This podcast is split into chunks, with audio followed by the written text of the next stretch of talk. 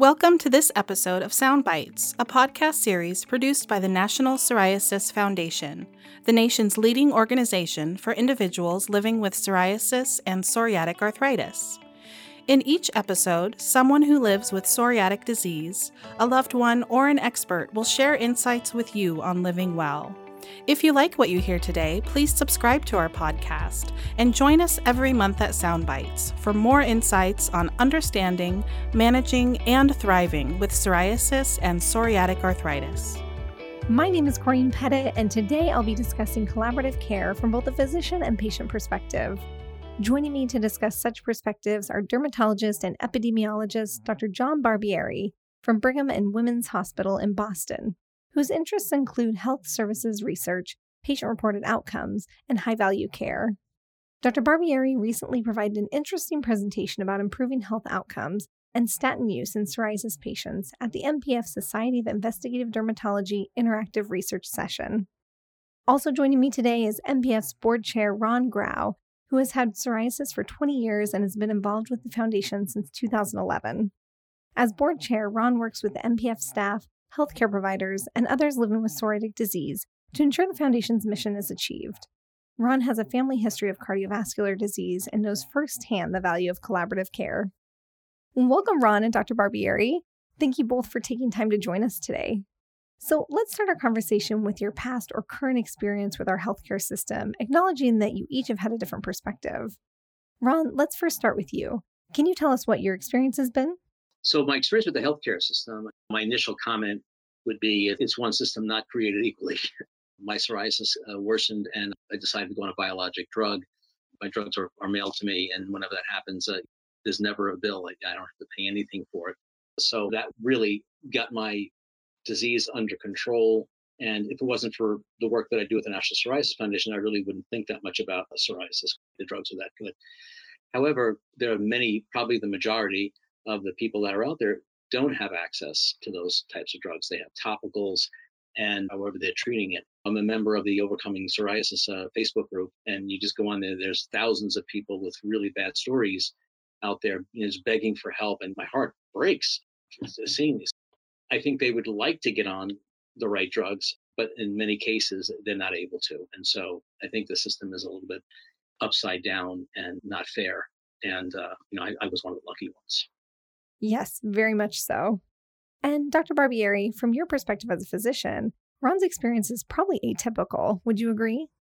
So I, think we've had tremendous progress in our ability to treat psoriasis effectively from a medical standpoint. I think Ron's success highlights what our healthcare system is capable when it's working well. But I think, as he also points out, it, it doesn't always do that for many of our patients. We have difficulty with access to even just seeing a doctor, but then also issues with access to treatments. then beyond that, making sure that patients are getting the correct treatments, making sure that we're comprehensively treating not just their skin disease, but also treating some of the other things that can come along with psoriasis. Patients with psoriasis are at increased risk of, of heart disease, heart problems like heart attacks or strokes. And so making sure that not only are we doing a great job of treating patients' skin, but also thinking about some of these other things that we want to to make sure we're, we're addressing as well. Yeah, great point. And Dr. Barbieri, in an ideal world, and given what you just mentioned, how should we expect healthcare to work and what is collaborative care? What are the key differences from the traditional healthcare model? In the ideal world, I think what we want to have is you know, one, we want to ensure that, that patients have access to clinicians and treatments for what they need, and that we're able to do it in an affordable way, both for individual patients and also just for society as a whole. And so that's kind of a, a key foundational thing. But additionally, we need to make sure that our healthcare system is able to interact things are complicated. Diseases can not only affect one part of the body, but can affect other parts of the body. And healthcare has become very specialized where different doctors have different skill sets. That means that they need to be able to collaborate effectively with each other. And so collaborative care models involve trying to build systems around the healthcare providers to make sure that they're able to interact and effectively form overarching care plans for patients to address all aspects of their healthcare needs. That's something that does differ a bit from many instances of healthcare in the United States where it's kind of up to the patient to, to figure things out on their own often. And so these collaborative care models are more focused on, on making sure comprehensively we're addressing everything about the patient's and their medical problems and not just being siloed and focusing on one area. That's so true. And Ron, what does collaborative care mean to you as a patient? To me, as a patient, I think um, it's very simple. I think it's um, making sure the left hand knows what the right hand's doing. Doctors are extremely busy. They have a lot going on, so it's hard for them to drop what they're doing and call the other doctor or write a letter or however they communicate. As Dr. Bar- Barbie indicated in our previous segment, if I come in with the flared psoriasis, he's going to be more concerned with getting treatment than he is worrying about other things that need to be worried about, but not as worried at the moment because you're in such bad shape at that particular moment in time. So, in an ideal world, when the doctors they see the patient, they always make sure that they the left hand knows what the right hand's doing, whether they do that by picking up the phone or having their assistant do it to make sure that everyone's aware of the different issues and treatments for that particular patient, which could ultimately be a better outcome for the patient. Yeah, thank you, Ron. And Dr. Barbieri, given how you describe collaborative care and what collaborative care means to Ron as a patient, are there current examples of integrated care in practice today? In the dermatology and rheumatology space, there, there hasn't been so much in this area, but in mental health and in management of, of diabetes and other cardiovascular disease, there has been a lot of work, including randomized clinical trials looking at how can we best design collaborative care models to improve outcomes for patients. And is there evidence that a collaborative care model increases efficiency and effectiveness of healthcare delivery? Yeah, there is. And those trials I was mentioning in, in what's called a meta analysis, where they take 10 trials and combine all the results together to get a more accurate estimate of how well does something work, those studies have found that these collaborative care models can be highly effective in these spaces where they've looked at them in mental health and in things like diabetes to improve patient outcomes, whether it's making sure that their depression improves or making sure their blood sugar is well controlled. So, Ron, given what you just heard from your point of view, who do you feel should be a part of the psoriasis healthcare team? I think it would depend on the severity of the disease, right? So, if you have just uh, an outbreak and, and you have to be on a biologic, I'm not sure that you really, you have to have a cardiologist involved at that point in time. The PCP can probably treat you. So for folks that also have other comorbidities, you know, depression, etc., I think psychologists would have to be involved, maybe a pain management therapist for folks with a PSA, certainly a dermatologist, rheumatologist, cardiologist, et cetera, all working in collaboration to treat that patient. That, that'd be my view. I like that. That's a perfect view. Thanks, Ron. And Dr. Barbieri, do you have any additional comments about the psoriasis healthcare team? To add on to Ron's point, but I think that the key thing he's getting at is that the team needs to meet the needs of the patient.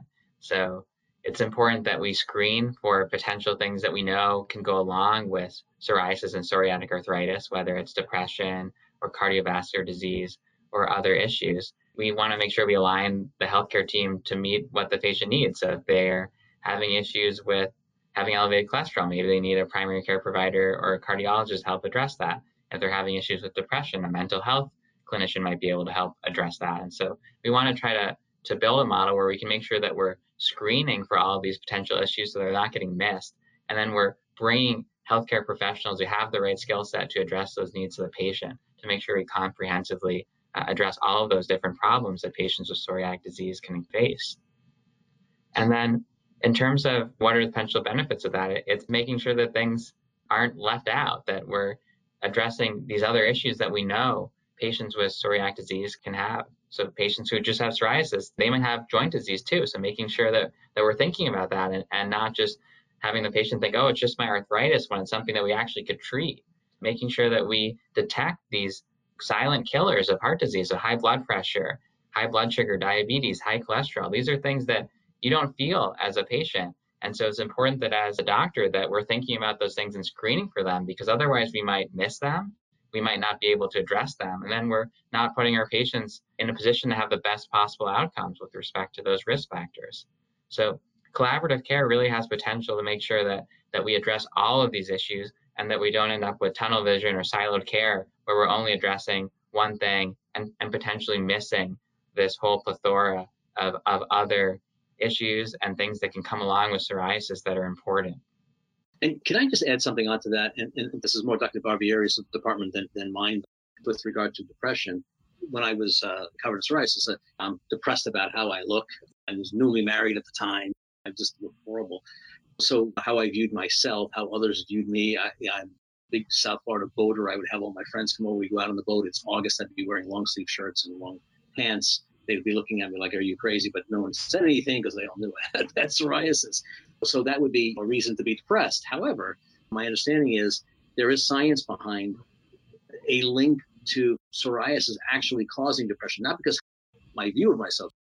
And I think there's kind of some bidirectionality to things that, that maybe you're getting at a bit where you know, if you have psoriasis, that can cause depression and how you cognitively process your psoriasis can impact that as well. And stress and depression can impact your psoriasis. There's actually a really exciting study that came out just this week, and it's on psoriasis, it's in eczema, but it's another skin disease where there's inflammation. It has some similarities in terms of patients' experience where they have itchy spots all over their body. And they took patients and they had them getting normal care for their skin disease, and they randomized them to either get just that normal care for their skin disease or that normal care plus uh, being part of this mental health intervention called cognitive behavioral therapy. And their outcomes weren't just depression, but actually like how well is their skin disease doing? And the patients who were randomized to getting those mental health services, this cognitive behavioral therapy, not only did they have less depression, which you might expect, they actually had better outcomes with respect to their eczema, to their atopic dermatitis. And I, I wouldn't be surprised if there might be something like that in psoriasis too. I don't think, I'm not aware of a study doing that exact same thing, but I, think that's a, a great point that there's this kind of ways that skin disease can impact our mental health and our mental health can impact our skin disease as well. Absolutely. That's such an important point to make regarding biodirectional relationship of mental health and psoriasis.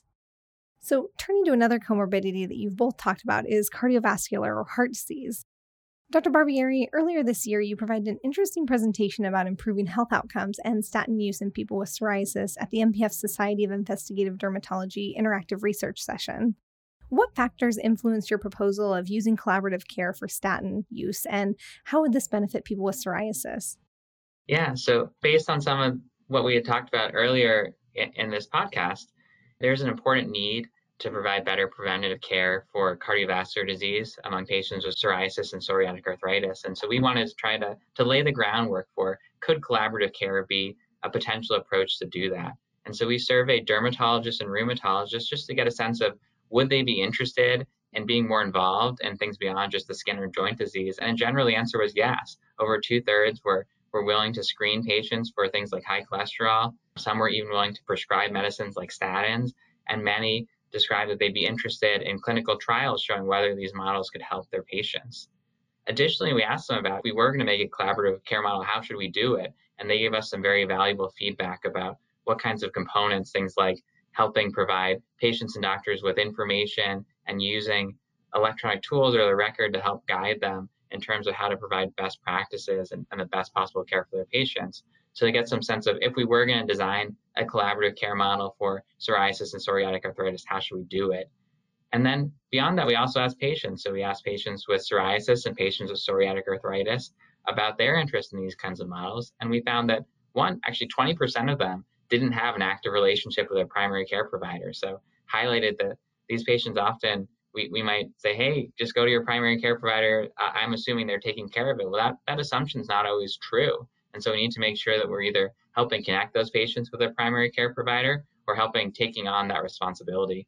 And we found that the vast majority, 80, 90% of patients were interested in having their specialist or dermatologist or rheumatologist be more involved. And many of them thought this would actually be a convenient way to help kind of take care of everything at once with relationship to their skin disease and their joint disease and things that can go along with it. So that work, I think, really lays the foundation for the next step, which is what is the best way to build these kinds of collaborative care models, doing trials to study, hey, do they actually give the benefits that we hope that they would? We, we need to actually show that they're going to do that. And then if they do, how can we implement them more broadly to make sure that all of our patients are getting the best possible care? Does it make sense for a psoriasis that historically has normal cholesterol ranges? Does it make sense for them to be on a statin? That's a great question. And the way I would think about it is that cardiovascular risk is more than just your cholesterol. So you could be someone who has normal cholesterol, but you've got high blood pressure, you smoke cigarettes, you've got diabetes, you have these other risk factors for cardiovascular disease. And there are actually these predictive models where you plug in your cholesterol, you plug in your blood sugar, you plug in your blood pressure and some other information. And we can predict, hey, your risk of having a heart attack in the next 10 years is 15%, or it's 2%, or it's zero practically. And so that to me is the way to make those kinds of decisions is to kind of calculate what's your risk based on all of your different risk factors. And once we know that risk, to have a discussion. Hey, you know, your risk is 7%, and we know that patients with a risk like that they benefit from being on a statin. So it's something we should think about. We can talk about the risks and benefits and side effects of, of that decision, and then we can decide together how we want to proceed. So that's the way I think about that. But that's a great question. You could definitely have a normal cholesterol and still be someone who might benefit from a statin. And, and that's because to get a little bit in the weeds, statins actually they have effects that aren't just lowering your blood cholesterol. That's one thing they do, but they actually can have positive effects on preventing cardiovascular disease like heart attacks and stroke that are independent of that cholesterol lowering effect. So there's lots of reasons to be on a statin, not just the lower cholesterol. I think is what you're you're saying there, right? Yeah, absolutely. That doesn't mean everyone needs to be on a statin, right? So if you have a zero percent, you know, if your risk is 0.5 percent, maybe that's not the right thing for you. But certainly there are people who do, and we know that only 25% of people who would be eligible based on those risk criteria to be on a statin with psoriasis actually are. So it's a big right. opportunity, we think, to improve outcomes. Yeah, so that's a great segue into our next question. Since you're talking about actions that people can take who have psoriatic disease, and certainly taking a statin is one such action if prescribed. So, Ron, are there other actions people with psoriatic disease can take to address or improve gaps in healthcare? How can someone advocate for themselves?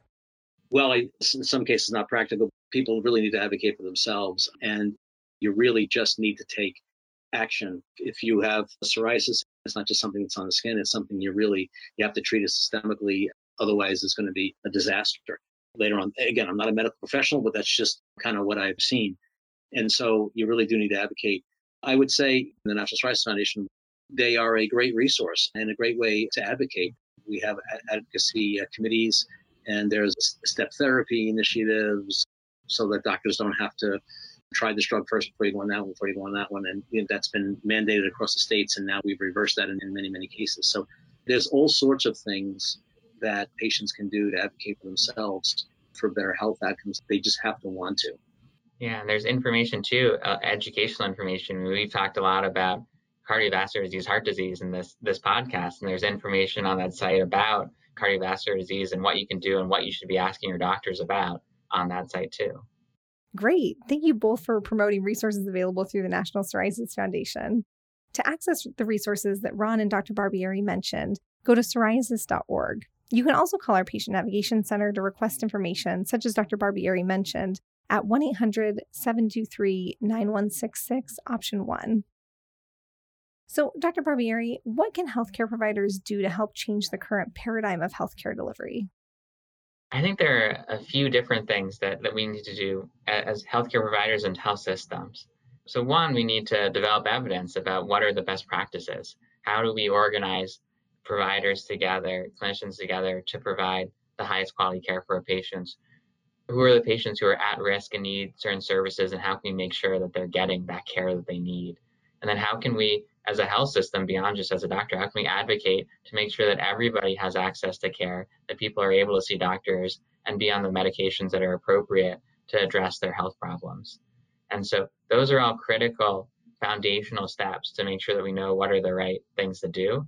And then once we have that information, we need to do the implementation work to spread that out, to make sure that everybody knows this information and is addressing it because it's something that unfortunately, we see in our work that many patients and, and even many doctors aren't aware of some of these important issues. And so making sure that, that everybody is aware of these issues and making sure that we're developing systems and implementing them to ensure that patients get the highest quality care. Yes, gathering the evidence and access to care for all who need it is so important. Dr. Barbieri, thank you so much for being here today to shed light on what is needed to promote collaborative care. Do you have any closing comments about collaborative care that you feel are important for our listeners to be aware of? I think just to you know summarize a bit what we talked about, in patients with psoriasis and psoriatic arthritis, they're at higher risk of, of things like heart disease and stroke, and it's an important area that we need to address to make sure we're providing the best possible care for our patients. And collaborative care and coordinated care are, are opportunities to potentially improve the care that we provide for our patients and to make sure that they're getting all of the care they need beyond just their skin and joint disease and to make sure that we're comprehensively thinking about them as an individual. Yeah, absolutely. Treating the individual beyond their skin is so important. And Ron, do you have any closing comments you would like to share with our listeners today? Yeah, Dr. Barbieri said it very well. I would just say psoriasis and its comorbidities is serious business. And hoping there's listeners that'll take the first step and get some help, get in to see their doctor and whatever sort of collaborative care they, they need. The PNC, the Patient uh, Navigation Center, is a, a very, very helpful resource. They should reach out whenever I talk to someone that has psoriasis. Obviously, being on the board and running in the psoriasis circles, I know lot, lots and lots of dermatologists and rheumatologists, etc. But I'll always say, you know, go to the Patient Navigation Center, get started there. And I, I would say nine times out of 10, that's the last time I have to talk to that person because they're at the point where they, they have what they need to, to start their journey and getting themselves help. This says a lot about the PNC. I just want to thank Ron and the National Psoriasis Foundation for all, all the work that you do for our patients. Thank you, Dr. Barbieri. Thanks for all you do. Greatly appreciate it. Well, thank you both again for being here today to address the collaborative care and what implementation could mean to improving healthcare delivery and overall outcomes for people with psoriasis and psoriatic arthritis. Improving access to care and health outcomes is a key part of NPF's mission. As Ron mentioned, if you have questions about psoriatic disease or need help finding a physician near you, contact the Patient Navigation Center at 1 800 723 9166, option 1, or email education at psoriasis.org. We're here to help you.